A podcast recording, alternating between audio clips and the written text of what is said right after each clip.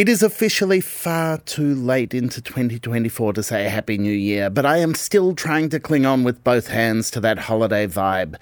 Distant memories of lying around on a banana lounge, reading books, dreaming of the next book. That's the life. If you're joining Read This for the very first time, my name is Michael Williams, and this is the show about the books we love and the stories behind them. And last year, we got to kick things off with a cavalcade of our literary heroes. We discussed the writing that inspired them. Not kidding around, that Joyce quote compelled me to go ahead and leave a relationship and go back to Texas and start over. And that was when I um, actually did start writing. It was actually a real, a real turning point. point and how difficult the writing process can really be. It was awful. I was going, oh God, why did I ever start this? and I've got all these fucking characters, and uh, I don't know what, how to make them do things, and what.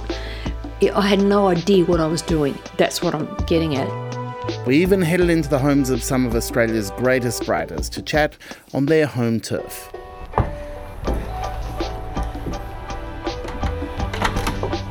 Hello, mate. Nice to see you. How you doing?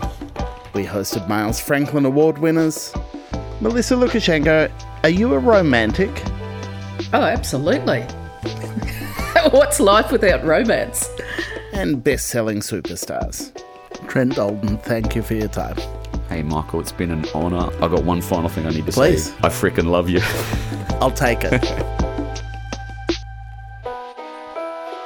Honestly, if anything's going to soften the blow of the new year, it's getting to talk to more of these glorious authors. From Schwartz Media, Read This is back. New episodes from February 8 and every Thursday after that. Listen wherever you get your podcasts.